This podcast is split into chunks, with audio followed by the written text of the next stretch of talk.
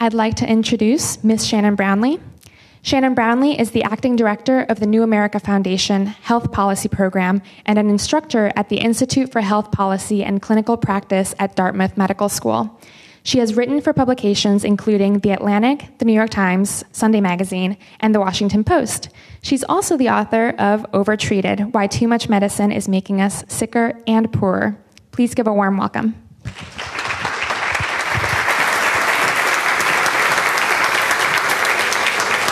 Thank you, Dulce, and thank you all of you for um, braving the traffic. Um, I had my first experience of true LA traffic today. It took an hour and a half from um, Santa Monica to Beverly Hills.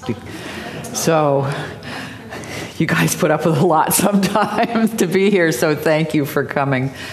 Um, so, a few months ago, I co convened a conference called Avoiding Avoidable Care um, in Boston. And Don Berwick was one of our keynote speakers. And Don Berwick, for many of you may not know, was the head of um, the Centers for Medicare and Medicaid Services in Washington, D.C. for two years. And Don is one of the great figures of healthcare reform. He's a pediatrician from Harvard. He created an organization called the Institute for Healthcare Improvement. He's widely admired, and he's just an incredible man, incredible leader. And um, he called me the Thomas Paine of healthcare which I thought was really amazing. I mean, Thomas Paine, the, the man who, uh, who wrote one, one, of the most famous lines, The American Revolution, um, these are the times that try men's souls, which probably applies now. He's the author of Common Sense, which John Adams said, without which the sword of George Washington would have been raised in vain. That's pretty heady stuff, but if you ever feel like your head is getting too big or you are too big for your britches, go home and tell your teenager what has happened. Share your accomplishments with your 16 year old son who said, You mean Thomas Paine, the radical who wanted to abolish all religion, who was convicted of libel, and uh, who had only six people at his funeral? Way to go, mom. but at least he was listening in in, uh, in, American history class, so I should be grateful. But er, you know, I do feel a little bit like Thomas Paine, um, or maybe a combination of Thomas Paine and Jacques Cousteau, because as a, as a writer and essayist and now a policy analyst, I've been let into an extraordinary world of medicine. I've um, and it is an extraordinary world, and I'm going to spend a certain amount of time trashing a lot of what happens in that world right tonight. But I acknowledge and recognize the the amazing things that medicine can do. I mean, I've watched open abdominal surgery, which is the closest thing to killing a man and bringing him back to life that you can get to. It was really incredibly beautiful. And one of the pieces of it that I remember most vividly is that the anesthesiologist, this man is, you know, out cold, of course, and the anesthesiologist laid her hand on his cheek to test his temperature, but also to offer a little bit of comfort to a man who was unconscious. And I've seen those kinds of acts of compassion and kindness, even in the midst of beeping machines and the chaos that is the American hospital. I've seen a, a physician's assistant just calm a frightened and agitated and, and about to be violent teenager, mentally disturbed teenager, by just putting her hand on his arm. So there are many technological and highly human and compassionate aspects to our modern medicine system. But there are also many pieces of it that, um, that are not as compassionate. And one of, the, one of the aspects of it that I think most, is most in need of reform is the way we treat patients who are dying.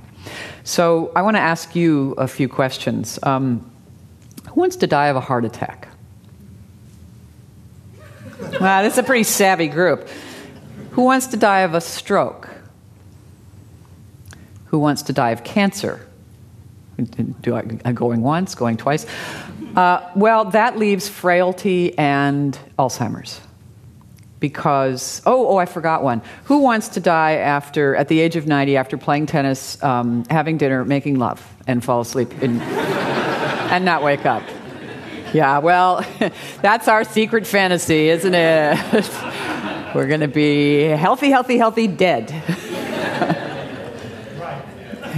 but the reality is that the vast majority of us are going to get choice number four, which is frailty and dementia. Even though we will probably die of those other three, we will also have frailty and dementia. And we'll spend anywhere from three to ten years of our last years of life um, increasingly frail and increasingly demented as we decline very slowly. So, how we spend those final vulnerable years will be crucially important to us as individuals, but it's also, as you can imagine, crucially important to how much we spend on healthcare. We spend um, the, often the majority of spending is in those last few years of life. And we spend a phenomenal amount of money on end of life care. And I'm not talking about just the last couple of weeks, I'm talking about sort of the last few years of a person's life. And we are totally unprepared for the sheer number of people who will be demented in the next two decades and who will be unable to care for themselves um, with the baby boomers. Sorry, young folks, but we are your burden. um, and we don't have long term care insurance in place. Um, we've not thought about the kind of medical care that we really need and the kind of care that we prefer. Um, and so, the and, and part of the problem is that the kind of care we prefer is often not the kind of care that we, we receive. So, eh, sometimes I think, I imagine Martians coming down from outer space and landing in an American hospital and looking around and thinking, well, what did these old people do to deserve this? Because an awful lot, if you've spent time in a hospital, an awful lot of what happens um, is is pretty bad. I mean, it, it's done in the name of extending life. Some of it is done in the name of improving the quality of life, and probably does. You know, a knee replacement really does improve quality of life. But an awful lot is done in the name of extending life, and it's hard to, um, to imagine that all the people who receive that kind of care are really getting the kind of death that they wish. Um, now, I know that there are many people who are willing to undergo anything for a few extra weeks or a few days, even of life. They want to live at any cost, and I know that many families say, Do everything, doctor. But we all know that all too, ho- too often what happens to our elderly parents, our siblings, and sometimes tragically even our children is not what the family or patient would have chosen, and especially is not what they would have chosen if they had understood what was really involved. Um, and for providers, for doctors and nurses, um, as well as for families, an awful lot of what happens feels like everybody's gotten on an escalator leading to more and more and more care, and nobody can figure out how to get off that escalator.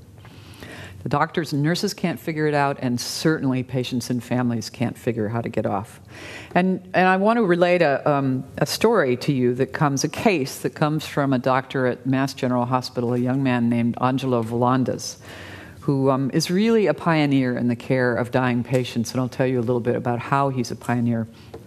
So, his patient, Helen, not his patient, someone else's patient, Helen T., was 80 years old. She was suffering from advanced Alzheimer's and she broke her hip in a fall. So she was brought to the hospital, the emergency department at Mass General, and a surgeon approached her daughters to obtain informed consent for a surgical hip repair. But when the daughters asked about their options, they were told that not repairing the hip surgically would leave their mother in tremendous pain. So they told the surgeon that their mother had an advance directive and that it said that she did not want to be intubated. She did not want to have a tube put down her um, down into her lungs so that so that she could put on a ventilator or a breathing machine. She didn't want to be intubated, and the surgeon said that advanced directive. Advanced directives were temporarily reversed all the time, and that it was standard procedures to do that for patients who broke a hip. So then an internist was called in to evaluate Helen's fitness for surgery, and he noticed an irregularity in her EKG. Um, and he ordered a cardiac enzyme test, which is a test of whether or not you're having a heart attack, and it was a little bit elevated. So he recommended that she have a procedure called a catheterization, which is a, an imaging test for looking at the coronary arteries to see if there's a serious blockage. It's an invasive, um, and it's an invasive procedure. So um, she had a catheterization, and it led to the placement of a stent, a cardiac stent, a very expensive little device. So while Helen was in the recovery room after her catheterization, she stopped breathing. Um, CPR was performed, and she was intubated. And CPR was continued for five minutes until they got a pulse, and then she was brought to the ICU on a ventilator. And she stayed on the ventilator for a week. Took the tube out, or extubated her after seven days. On day nine, Helen was transferred from the ICU to the operating room where she was reintubated for her hip repair. She was transferred back to the ICU, intubated, still intubated because they couldn't extubate her because she couldn't breathe on her own. Um, she was on the vent in the ICU for another week when she developed something called aspiration pneumonia. And um, so uh, she had an aspiration pneumonia, and by the end of the week, the ICU doctors approached the daughters because she was still on the ventilator, and they said, There's another decision point. Do we want to perform a procedure called a tracheostomy, which is to put in a, a more permanent breathing tube and put in a feeding tube? And I don't know whether it was a nasogastral feeding tube, which goes up through your nose, or whether it was actually through the side. Um, but they agreed. They reluctantly agreed, but they agreed, thinking that if they'd gone this far down the road, uh, fixing their mother's hip, then she deserved every chance to make it, even though she never wanted to be intubated and she never wanted CPR. So another week goes by, and Helen is stabilized, and then she's transferred back to the long term acute care unit of her nursing home. So, for the next month, Helen shuttled back and forth from the nursing home to the hospital four different times. First, for another aspiration pneumonia that was quickly cured with antibiotics. Then, for two episodes of a urinary tract infection, which also resolved with antibiotics. And finally, an episode to reinsert her feeding tube, which she pulled out, and then her wrists were put in restraints. During the last hospitalization, one of the medical residents at Mass General decided to consult the palliative care team. This is a, a new specialty in medicine, and the palliative care team, their job is not just patients at the end of life, but really anybody who's had a serious operation, uh, is facing a great deal of pain, or patients at the end of life. And they do a, a team approach where they really talk to families, they talk to patients, they talk about goals of care, goals of life. Um, so the palliative care team spent the next couple of days sorting through Helen's medical history and getting an assessment of her prognosis from every one of her specialists. The team then met with Helen's daughters. And after much deliberation, they decided that their mother never wanted any of these interventions and that hospice would be the right choice for her at that time. Two months after her fall and her hip fracture, Helen was transferred one last time to the hospice unit, where all invasive, invasive treatment was stopped. She died peacefully, surrounded by her children and her grandchildren. So, why do cases like this happen? Every person involved in Helen's care wanted what was best for her. Her daughters wanted what was best, her doctors, her nurses, and every person was aware of her advance directives, which seem pretty clear in retrospect. So we could dissect this case for the rest of the time we have together. There were many inflection points where different decisions could have been made. But really, the big picture take home message, I think, is that this was really about communication. Um, these cases happen in part, I think, because of a kind of a dance of denial.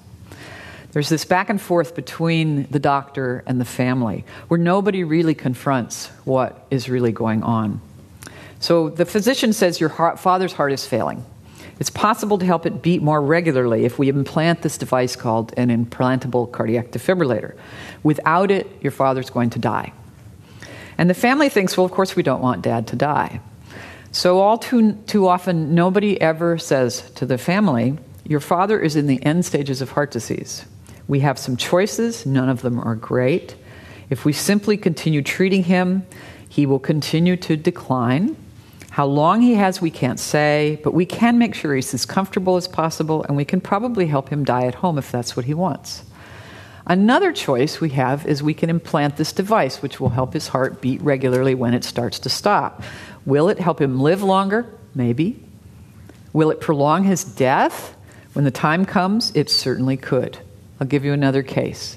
This is from a hospitalist, a, a, a, primary care physician who was working in a hospital in the South, and he told me about a patient that he had who, um, this, this was a little old guy who everything was going wrong. His lungs were bad. His, he had heart disease. He had kidney disease. He was a former alcoholic. He had diabetes. This was a very sick patient. Um, and he had an exacerbation of his diabetes. It was uncontrolled, and he was back in the hospital yet again. So, my friend Peter is talking to um, this patient, examining him, and the man's demented as well. And uh, not Peter, the patient. And Peter says, um, Peter said to me that this, the, he was examining the patient, and suddenly the patient clutched his chest and began to scream. And then he looked directly at Peter and said, Stop it, stop it. And what was happening is he had an implantable cardiac defibrillator in his chest and it went off. Now, this is a device that's about, oh, it's about the size of a little bit bigger than a Walkman. And it, um, it does, in effect, what the paddles do that you've seen on ER, where they shock the heart into, back into rhythm. So the patient's heart stops and you shock it and it goes back into rhythm, the patient is okay. Well, this, the, the implantable cardiac defibrillator does the same thing inside and it can pack quite a kick. And some people say it's like being kicked in the chest by a horse. How many of those people have actually been kicked in the chest by a horse? I'm not sure. But uh, it hurts a lot. And this man thought that Peter was shocking him because he didn't remember that a couple of months before he had had an ICD implanted in his chest and that that's what was going on. And I don't know what happened, but I can imagine the conversation, which is a cardiologist who was concerned with the man's chest, with his heart, not with the whole man, but with his heart, says, Your father's heart is starting to beat irregularly, and we have a device, and if we implant this device, it can help his heart beat regularly, and it'll prevent it from stopping. So the man, um, the patient, was in the hospital for another week and a half or two weeks, and his ICD went off several more times before somebody said, okay, we need to turn this thing off, and he finally died. So, that is another part of the problem is that the various specialists often don't see the whole patient. They see the individual parts and that's their job. It's their job to really think about the patient's heart but it's also their job to think about the whole patient and that all too often doesn't happen. So the one thing that is often left unsaid in this sort of dance is the fact that there is very little chance that doing the surgery will really have a meaningful impact on the length of life and it in fact often may make the time that the person has left be worse. And even when it does get said, it's often said too far down the road. The family has already made the decision to do the surgery. And for somebody to come in and say, uh, maybe we should rethink this, is to throw doubt and chaos and turmoil into what is a very, very difficult time for them. Or it is said by a hospitalist or maybe even a palliative care specialist who isn't the surgeon. And the surgeon is holding out these wonderful pearls of hope. If we do this, your dad, your sister, your child, your brother, your uncle will live. And if we don't do it, he'll die. So Nobody said to Helen's daughters, Your mother is in the end stages of dementia. They knew that, but to, to say it is very, very important. She has made her wishes clear in an advance directive, and we cannot let her suffer from the pain of her broken hip, but we don't have to repair it surgically because surgical repair in someone so frail and so demented often leads to a long, long period of immobility, and, and she will, things will start to happen. So we can make her comfortable without surgery. Nobody said that. So, with my own father, the surgery being offered was something called carotid endarterectomy, which you can sort of think of as roto-rooter for your carotid arteries, the arteries that take blood to your brain. Um, and it's intended to remove plaque from those arteries and reduce the risk of a future stroke. Now, the surgery itself poses a risk of stroke. So you have to be at very high risk for stroke for the surgery to be worth it. But even then, it's not always worth it. You have to have an expectation of being of living another five years for the benefit of this to sort of play out. So um, the the surgeon came into the room, and everybody in the room, my stepmother, my two brothers, my father, everybody but me and the surgeon thought that this surgery was going to magically make my dad better. It was going to magically make him be funny and articulate and back to sculpting and painting again his old self. They sort of had this magical way of thinking about it. And, and in this dance, families are very sad and they're very scared, and mostly they've never seen death and frailty before up close. And they don't know enough to ask what is the likely course of events? What will happen if we don't do this? What will happen if we take dad home and to continue to care for him and love him and keep him comfortable? And the, the, the sort of light bulb went off, um, luckily for my family and for my dad, I think, when, when I said to the surgeon, What will this do for my dad's quality of life? And he was perfectly upfront. After you know, spouting all the benefits and how my dad was really the right kind of patient for this surgery, he said, It will do nothing for his quality of life. And my stepmother said, It won't? And so they decided not to do it. And I'm happy to say he's still alive. So, why does this happen? Why do people find themselves on this train that leads towards more and more and more, even if they sign an advance directive? Why does this happen? So, patient demand is part of it. Patients come in. We have this outsized expectation of what medicine can do. 34% of Americans in a poll said that they thought any disease was curable if you had enough money and the right doctor. That means death is optional. I mean, I'm in Southern California, I know that that's a common perception. But um, patients demand all kinds of stuff, and, um, and, and families demand it, and they often think that when it comes to medicine, more is better more tests, more drugs, more time in the hospital. But they're really only part of the problem. Um, and we know this from a whole series of studies. So, if you look at differences in the patterns of care in Northern and Southern California, there are huge differences. Um, there is a three to fourfold difference in California hospitals in, in how patients are cared for in the last six months of life. Not three to four percent, three to four fold. In a recent poll by the California Healthcare Foundation, only 7% of Californians said they wanted all possible care to prolong life. The vast majority said that they wanted a natural death. Yet, despite these clear preferences, and you know, these preferences can change as people get older, but this is pretty strong, only 7%. Yet, despite these clear preferences, the strongest predictor of the care that dying patients receive in this state is not what they want, but where they live in the hospital where they get their care. In 2007, chronically ill patients at UCLA spent an average of nearly 14 days in the ICU over the last six months of their life. That's up a third compared to five years earlier. And, in, and it is more than three times longer than patients at UCSF. Even at Cedars Sinai, which is just down the street from UCLA, it was considerably less. It was 9.6 days. During that same period of time, from 2003 to 2007, the percent of deaths that occurred in the hospital decreased at most California hospitals. It rose at 25% at Glendale Adventist Hospital. I think that's in Southern California, isn't it? Does anybody know? Um, and this is not happening, I think, because patients are that much more demanding that they die in the hospital in Southern California. Um, all too often, what patients want is not what they get. They, it is what they want is being trumped by the pattern of care, the habits of the physicians and nurses in that hospital. So it's been said that statistics are people with the tears wiped away, but when you put the tears back, the statistics represent events that happen to real people like Helen T. and to my father, and those events really matter in the lives of patients. So, um, and, and this, this gap between what patients want and what they get has been recognized for a very long time.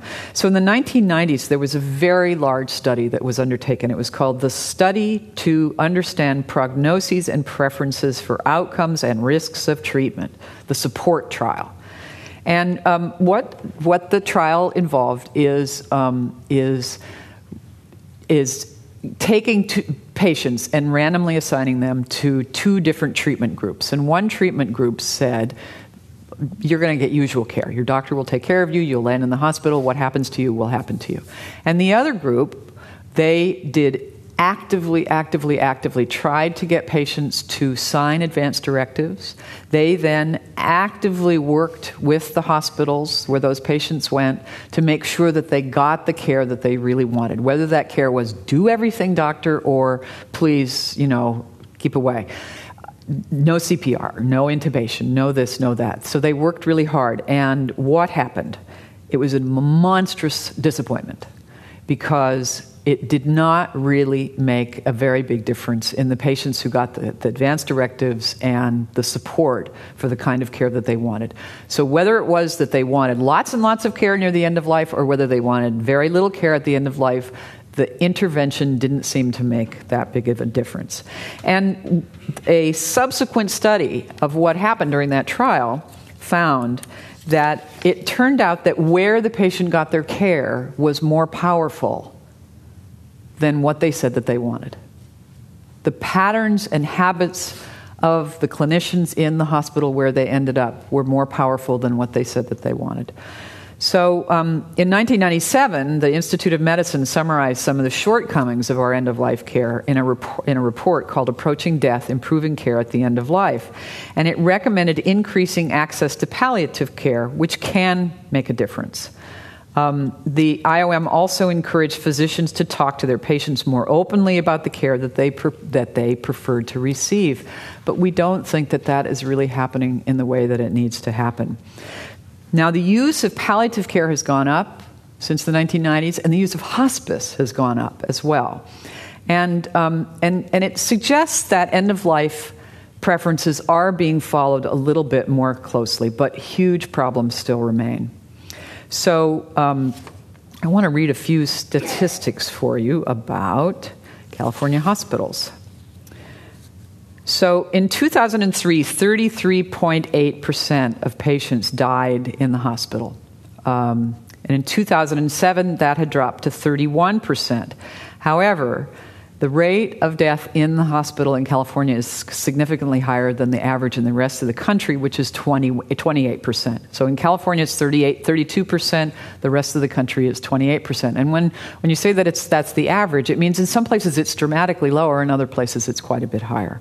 So the percent of deaths in the hospital at UCLA is 45%. At Glendale Hospital, 51%. At Cedar Sinai, 50%. Encino Tarzana Regional Medical Center, 45%. Antelope Valley, 40%. Long Beach Memorial, 38%. This is very high. These are all very high. Now, at the low end, we have a hospital called Santa Barbara Cottage Hospital, 25% of deaths in the hospital. Palomar Medical Center, 24% of deaths in the hospital. How many of those are associated with the ICU? UC, LA, 40% up 5% over the years from 2003 to 2007. Glendale Adventist, 40%, up 6.8%. Cedar Sinai, 37%, they dropped. At the low end, Santa Barbara Cottage Hospital, 16%, Palomar Medical Center, 17%. So, what that says is that you are more likely to, to die after spending some time in the ICU during your final admission to the hospital, you're more than three times more likely to die with an ICU admission at UCLA than you are at Palomar Medical Center. So, number of hospital days, Cedar Sinai, in the last six months of life, and think about this 180 days in the last six months. Cedar Sinai, you get to spend 22 of those at the hospital. UCLA, 19 of those. Methodist, 18 18 of those. You spend a significant percentage of your last six months of life in the hospital. So, and that's the average, by the way. There are patients who spend most of those last six months in the hospital, um, and others who spent virtually no days. So, at the bottom of the list, interestingly, UCSF, is at the bottom of that list. Stanford Hospital is at the bottom of that list, along with Santa Barbara Cottage and Palomar. So it's very hard to imagine that Stanford and UCSF have low numbers of days in the hospital in the last six months of life because they are withholding care, because they are rationing wanted, life saving, life prolonging, needed care. It's, it's, it's very difficult to imagine that they're saying, no, we're not going to put you in the hospital um, or let you into our ICU. We don't have room, or we're saving it for somebody younger, or somebody more worthy, or somebody who has a bigger paycheck or better insurance. We're sending you home. So, one of the things that is really interesting to me um, is that Palomar and Santa Barbara Cottage Hospital are both consistently at the bottom of the list for intensive care unit days, hospital days, etc. So, where do you think they rank in terms of hospice days for their patients? So, Palomar Medical Center is at the very top 25 days in the last six months of life. Patients spent in hospice. Santa Barbara Cottage, 21. UC San Diego is 17. Stanford is 14. And who is at the bottom? Cedar Sinai, eight days. Glendale Adventist, eight days. UCLA, 10 days. So, is this because this is what patients prefer, or is this because this is the pattern of care in the hospital? I just heard from um, a patient who told me that, um, oh gosh, was it her father? Oh, it was the former head, the former chairman of the board of a very large insurance company. And his um, mother was in the advanced stages of dementia and she was hospitalized. She was in the ICU, and he said, My mother doesn't want these interventions. We need to go to hospice. And the doctor said, Why would you send your mother to hospice? All they have is palliative care. And he had to fight and fight and fight to get his mother into hospice. And, this, and I think this is unusual. I think this does not happen as much as it used to, but it still happens, and it shouldn't happen. We, the patients, we, the families, should be determining what happens at the end of life. So it is, we don't see this incredibly huge range in how patients are treated at different hospitals because that's what patients or families are saying. We see it a little bit because of what families are saying. But there are other reasons why this is happening. Um, days in the hospital has to do with our doctors tell us, with how they behave, when a patient's chronic condition worsens, it sometimes seems easier and safer to put the patient in the hospital. Um, even though, in fact, it probably would be reasonable to start treatment in the nursing home, in the clinic, or even at home and have a home health nurse come and monitor. But if hospital beds are easily available, they're regularly available in that hospitals, physicians unconsciously adapt and they become more willing and more susceptible to admitting patients into the hospital than if they practice at a hospital down the road where there aren't quite as many hospital beds per capita available, or when there aren't quite as many ICU beds available. Or so, so in the ICU, for example, the more beds that are available, the less sick the patients are who get into the ICU. It means that it's more available, it's easier to admit a patient. So it is possible that some of these differences are patients' preferences for care, but it turns out that when you really study regional variation in how patients are cared for at the end of life, it has to do with something that seems very, very counterintuitive. It's that the availability of beds, ICU beds, hospital beds, has a lot to do with how easily the patient is admitted into the hospital and what then happens, they get on that cascade of things, of treatments, of tests, of we can do the next thing and the next thing and the next thing. So we have this idea in this country, or we have had, I think it's beginning to change, that there's no such thing as too much medical care. And therefore, there's no such thing as too many doctors, too many hospital beds, too many intensive care units. And in fact, after World War I, I mean, excuse me, World War II, the US went through a, a hospital building spree. And it lasted well into the 1970s. And one result is that California is carpeted with little hospitals. In fact, no place in California has more hospital beds than Los Angeles compared to the size of the population. So if you drive down surface roads in this city, you will, not on the freeway, you can't help but run into yet another hospital. They are built, they're sort of an accident of history and of government policy, of subsidies, something called the Hill Burton Act, um, and because a lot of doctors settled here. And so there are more doctors in Los Angeles than there are per capita than any other place in the country 333 patients per doctor. Now, when you have a hard time getting in to see a doctor, that might seem kind of weird, but there are lots and lots of doctors, and they are all very, very busy. And those beds are very, very full of patients because you can't run a hospital when there are empty beds, just like you can't run a hotel when there are no guests. The difference is between a hotel and a hospital bed, as a hotel guest, you've made the decision to go stay in that hotel. Maybe it's for business, maybe it's for vacation, maybe they offered a cut rate, but you made the decision. But as, and as a customer, you can choose to stay or not to stay. But a stay in a hospital bed is not quite under your control. A stay means that your doctor has admitted you to the hospital, which is a funny word. I always think about admitted as just like, you know, the, the velvet rope in front of the nightclub, and I'm getting admitted to the nightclub, only I want to be in the nightclub. but in order to get admitted, the doctor needs to decide that you are sick enough to be in a bed and it turns out that those decisions about whether or not you were sick enough to be in that bed hinge in part on the supply of beds. So there are all of these different there are all these different forces that determine what's happening to us. But they're not our forces, they're not our decisions as much as they need to be. So, what can we start to do about this? Well, one way I think to start doing something about it is to think about what a really great healthcare would, system would be like and what end of life care would really be like in an ideal world. Um, has anybody ever thought about that? I mean, thinking about your own death is probably not a whole lot of fun and it's hard to do, but it's, you know, it's something, it's something that ancient cultures have done for a long time because death is clearly part of life. It's, it, and, and we think about all the other important events in our lives. We think about marriage, we think about babies, we think about um, our children graduating, we think about all these incredibly important events, and then there's this one event that we really sort of want to shove off on the medical system.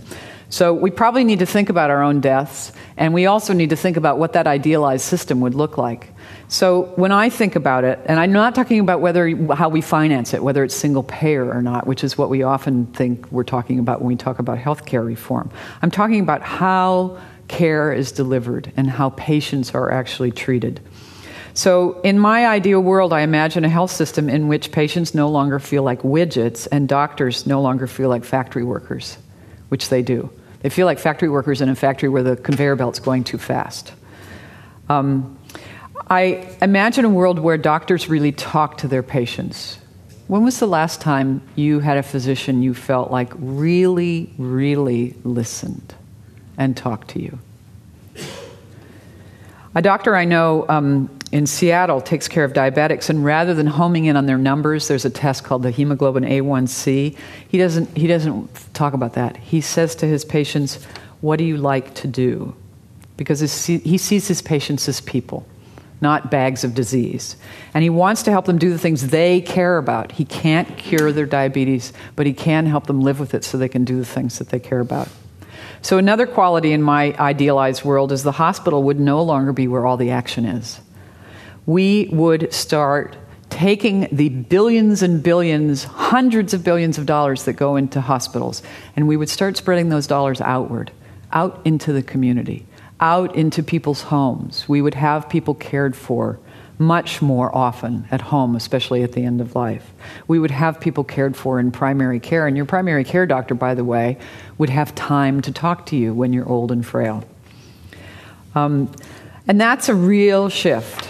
And it's not going to happen fast because um, the hospitals are where the action is right now.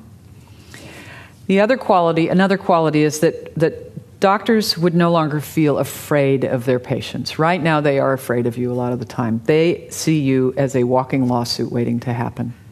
And we have to fix that problem because all of this communication that really has to happen has to be based on trust. And you can't really trust somebody that you think might be suing you. So it's, it, it's a very hard problem to solve, and the solutions we've come up with don't work. By the way, you've had uh, tort reform in this state for I think the last decade, and it really hasn't made much difference in in uh, it's it's dampened the number of lawsuits, but it hasn't dampened the behavior that we see um, between doctors and patients. And finally, I think we would have a very different way of helping patients understand what their treatment is all about. No decision about me without me is something you should think every time you go into your doctor's office, every time you're in the hospital. No decision about me without me we would make sure that patients understand the trade offs involved in almost all medical care, and there are trade offs. There are not just potential benefits, there are potential harms. And we have to think about what the downstream effects are of elective surgeries, of screening tests, PSA testing, of mammography. We have to think about the downstream effects, and especially the downstream effects of making the decision to surgically repair the hip of a woman who has signed an exa- advance directive and who doesn't want invasive, she doesn't want to die with tubes and fingers in every orifice, as, um, as doctors and, and medical students sometimes say about the ICU. So I don't have time to tell you about other patients that I could tell you about. But I guess finally, in this ideal world, I think one of the things that I would like to see is that the joy and the dignity of caring for patients would be restored to physicians. They've lost a little bit of that.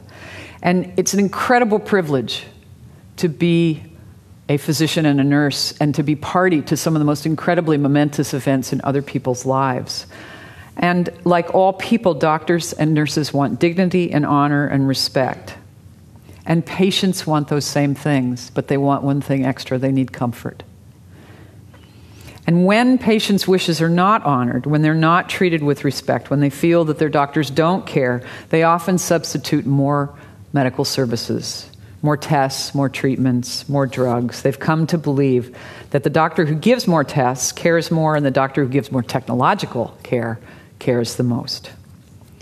So here's finally what I believe we are at an incredibly important crossroad. And it will not only determine the fate of American medicine for many decades to come, but also the economic fate of the nation. And I know that sounds incredibly grandiose, but it is not. If anything, I'm underplaying the importance of how we deal with how we die, and how we deal with healthcare reform. Because our children's economic future depends on our willingness to start acting in many, many ways over the next five years. So when you hear the words federal deficit, think healthcare. When you hear the words unemployment, think healthcare, because healthcare costs, rising healthcare costs, are contributing to 20% of our unemployment numbers. So it's time to speak to your doctor, now, now, before you're desperately ill. It is time to speak to your family. Crucially important. And I know how incredibly hard that is. Um, I've been trying to talk to one of my brothers about my dad for quite a while. And he says, What are you, the death panel? So it can be really, really painful, but in the end, it's one of the most incredibly important conversations that we can have. And ultimately, um, and I'm hoping that my brother and I can actually talk about it in a way that brings us closer and allows us to talk to our Father. Um, and, you know, one last thing that Don Berwick said he said, There is majesty in the ideals of how we want to see our society structured and how we want healthcare to be structured. There's majesty in those ideals, but the angels are in the details. And each of you is one of those angels in how you deal with talking to your families and talking to your physicians about your own death. So, um, good death to you. Thank you. my name is Patricia Eady. Um, I recently went through the death of my 95 year old mother, and she spent time in two different hospitals. Uh, the first one was UCLA because her doctors were there. The second was because of an emergency that took her to a different hospital in our location. And when we got to the second hospital, as we progressed with her care, we were met with a palliative care team. We had no idea that palliative care existed in that hospital. And as a result, my mother had a death with dignity, and it was wonderful for the whole family. Uh, my question is we tried to look for information about hospitals. It is very, how do you unearth the kind of statistics that you were sharing. And how do we know if you say where we die makes a big difference on how we die? Where do we get that information? I'm actually um, preparing a report for the California Healthcare Foundation on on uh, two kinds of two two reports, actually three reports that will come out early next year. One of them is on end of life care in different hospitals in California. One is on cancer care at different hospitals in California. And the third one is on variation in rates of surgical procedures in different parts of the state, which vary enormously. So um, go to the California Healthcare Foundation website. It's, I think, chcf.org. And um, you'll find one report there already on surgical variation, but the one on end of life is going to take a little while because we're getting more recent data. We're trying to get data up to 2010. And, and we think it's important to get those data because there may be really pretty substantial changes um, in California hospitals in the last couple of years. California Healthcare Foundation, and um, I'm very I'm sorry to hear about your mother, but it sounds like it was really a good experience. Palliative care is crucially important, and it is available at more and more hospitals in this country. And um, the more patients who come in and say, "I'd like to talk to the palliative care team," the more hospitals um, that don't have strong teams will take note of it. Uh, good evening. My name is Kyle Schneeberg. I'm a plaintiff's attorney. Mm-hmm. And for the majority of the past few years, I've sued and defended some of the medical facilities in the, in the area. Uh, while I agree with you about the deficit of, of knowledge among families uh, with regard to palliative care, I was recently informed that about 20% of the federal budget, and I, I, must admit this, this is a statistic that was told to me recently, t- about 20% of the federal budget is accounted for in Medicare, Medicaid, as well as a program that helps children uh, with their medical issues. But so a large percentage is medical uh, care. What role do you see the economics playing in the decisions uh, overarching the medical industry with regard to choosing palliative care over full code treatment and extending life? So um, repeat the question to me because I don't, I don't quite understand what you're asking me what role do you see the, the pecuniary interests of hospitals playing in whether or not to recommend and provide palliative care services versus ah, okay. extending life. So, what, what's the financial interest of the hospital in terms of, of recommending palliative care? Um, hospitals are paid in, as, as many of you probably know, hospitals are paid for delivering more care, not better care. And it's something that is starting to change. The Affordable Care Act is intended to start that shift. I don't think it can come fast enough. It has been a crazy way to pay. It has incentivized hospitals to invest, you know, to, to overinvest, for example, in the ability to do um, cardiac stenting. We way overdo cardiac stenting in this country. We do more, far more than any other country in the world, and we don't have better outcomes for it. Um, so they have been incentivized to, to invest in things that are highly profitable and to not invest in things like palliative care. So that will change, but the more patients start to demand things that really matter to their lives, um, the more the hospitals will, in fact, be forced to do it. So thank you. That's, that's an important um, piece of the puzzle here. My name is Russell Brown. I have a, a, master's degree in healthcare administration and public health. And for many years, I managed uh, three departments in hospitals uh, respiratory therapy, uh, blood gas lab, EEGs, pulmonary function. And in a number of, and I consider myself very, fairly spiritual. A number of times, some of us would go into patients' rooms in intensive care and in the stillness of the night and the weekend, you can actually feel in certain patients where the soul has left. And although the respirator and the monitors is still going, some of us started noticing this emptiness and this coldness in the room. Has anybody in healthcare ever taken on more the spiritual aspect in the transition part of it and tried to incorporate that into the palliative care and the end stage of life. That being out of touch with these sort of profound experiences um, is sort of become the American way of death, and families aren't there to experience what happens, and so. Um, I don't, but I don't know what, what whether palliative care is doing that. I suspect not. I mean, their palliative care is to some degree trying to sort of fight for recognition, both among the public and among um, healthcare professionals, that it really is a legitimate and incredibly important specialty with, with particular skill set. And one of its most important skill sets is the ability to control pain. They are really good at controlling pain. And that is a crucially important thing at, at, um, for, for anybody who's had a serious procedure, serious operation, and often at the end of life. Thanks for your question. And I'm curious as to what steps might be taken to ensure the or increase the probability that our preferences, even if they're well formed and well expressed, are followed. uh, whether we are either well aware of our surroundings and the, the factors of the uh, what our care would, would provide and what choices we can make, or if there are others that are making those decisions for us, what steps can we take? I mean, beyond saying uh, these are my preferences, and I will not pay and will not authorize my estate to pay for any services beyond this, and maybe add some financial interest there. But what what can we do to make sure that those debts are not only our preferences, but there are, are orders that will be followed? Well, there's some sort of mechanical things that you can do. I mean, certainly you have to sign the advance directive. There's another form, a very, a really good form called a POLST form. Don't ask me what POLST stands for. I can never remember. Somebody knows. To, what is it?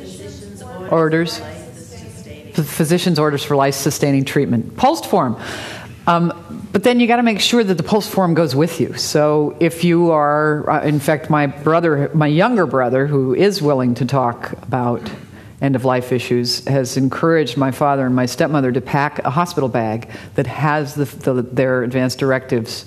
If they have any, they are not telling um, if they've got advanced directives to put them in the bag, all their medication bottles in the bag, so that you know that the doctors at the hospital know, and because they, you really need to have the form there at that very moment. Um, talk to your doctor a lot.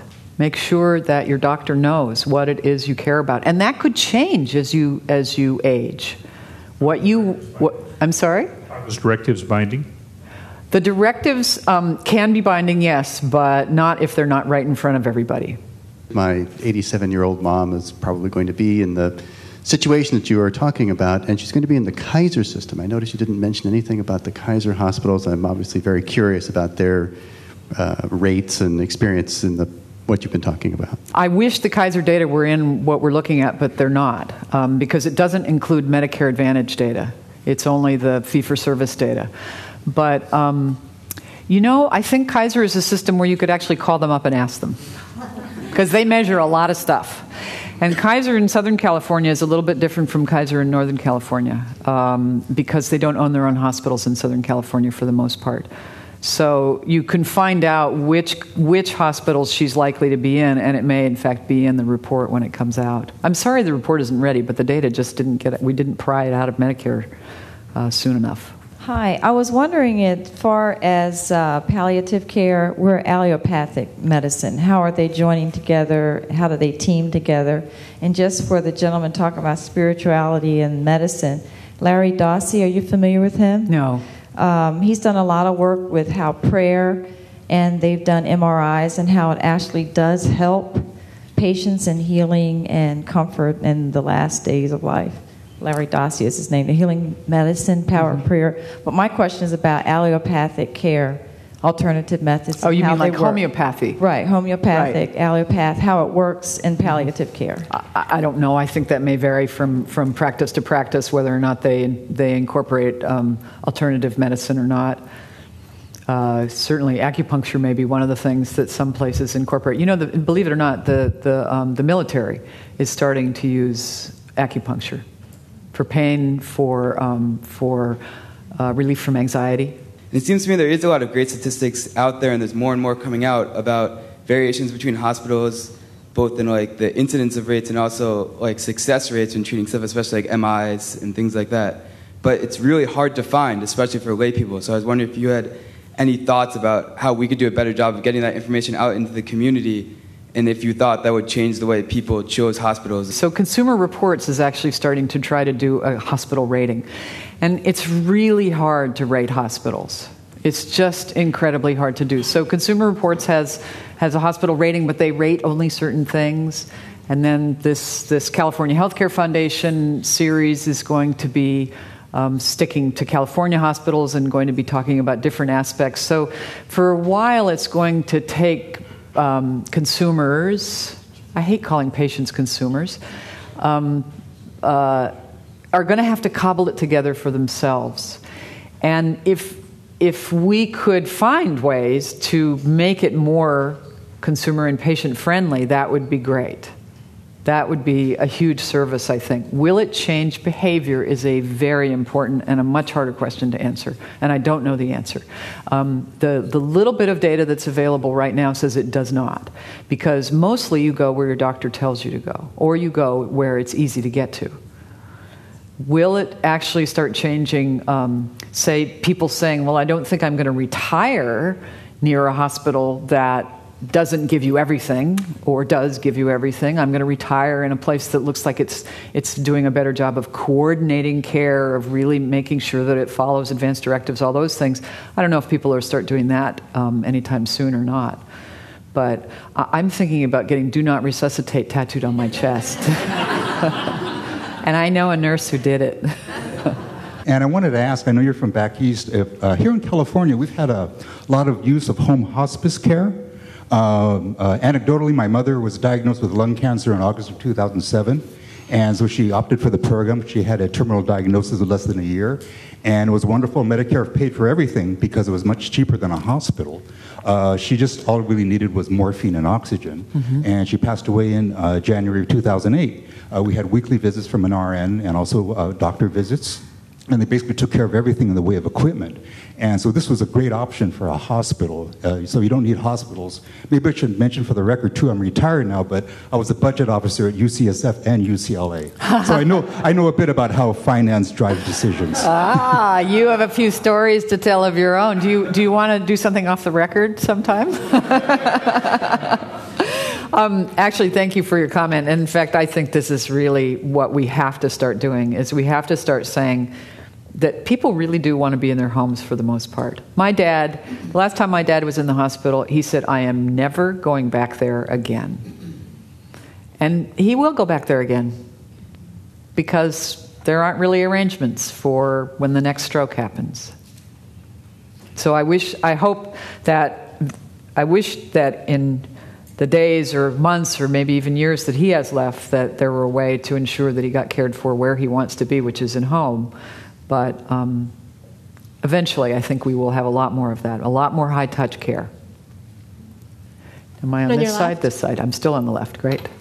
Hi. Hi, I'm uh, Gene Dorio. Thanks for being here tonight. I'm from Santa Clarita. I am a physician. I'm uh, not only a um, internist and geriatrician, but I'm also a palliative care doctor and a hospice doctor. Thank you. And I do do house calls, and I do have, like this gentleman said, I do house calls on patients and cover them for hospice care as well.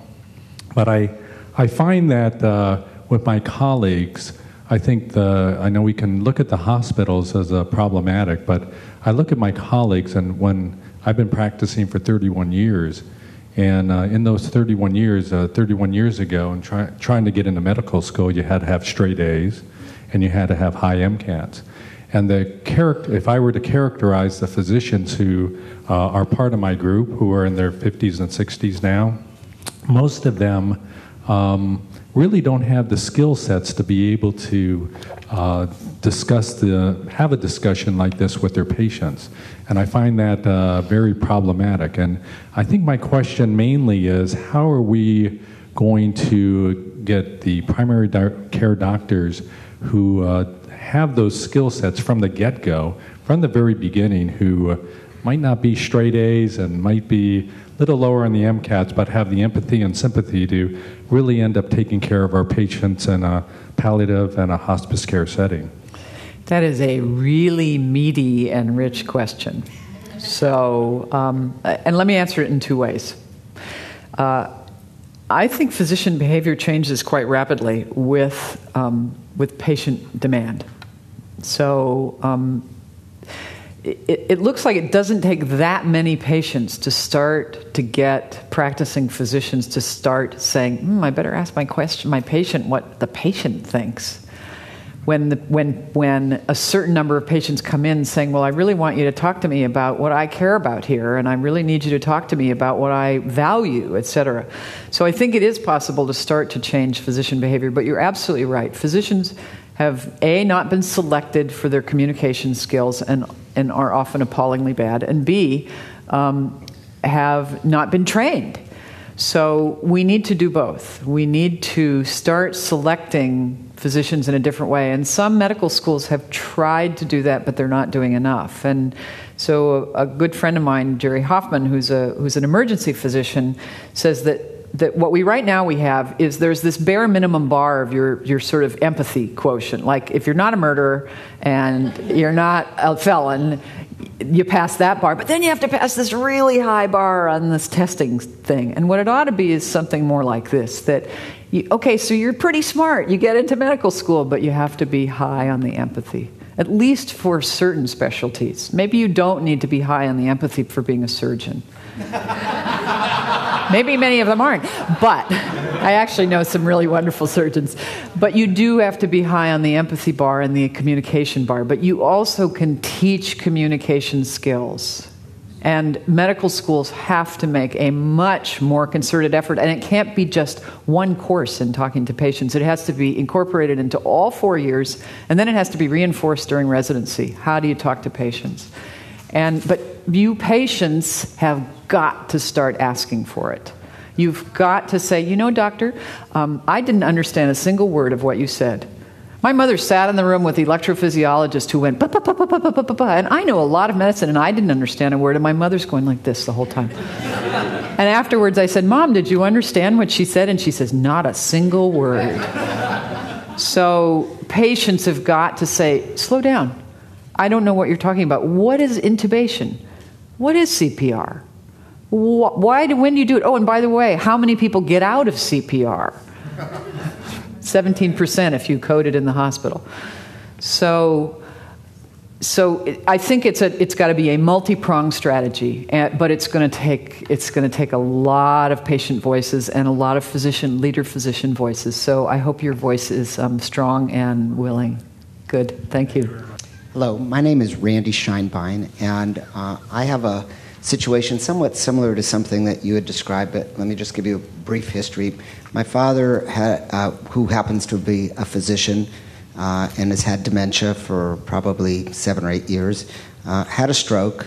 And when he had the stroke, uh, we were, my brothers and I were, uh, uh, did, never had seen him in this condition before and were uh, agreed to allowing him to be put on a feeding tube, which has now been a little over a year. Oh my goodness! And uh, and he has had many episodes of of pneumonias in and out, all being cured by antibiotics.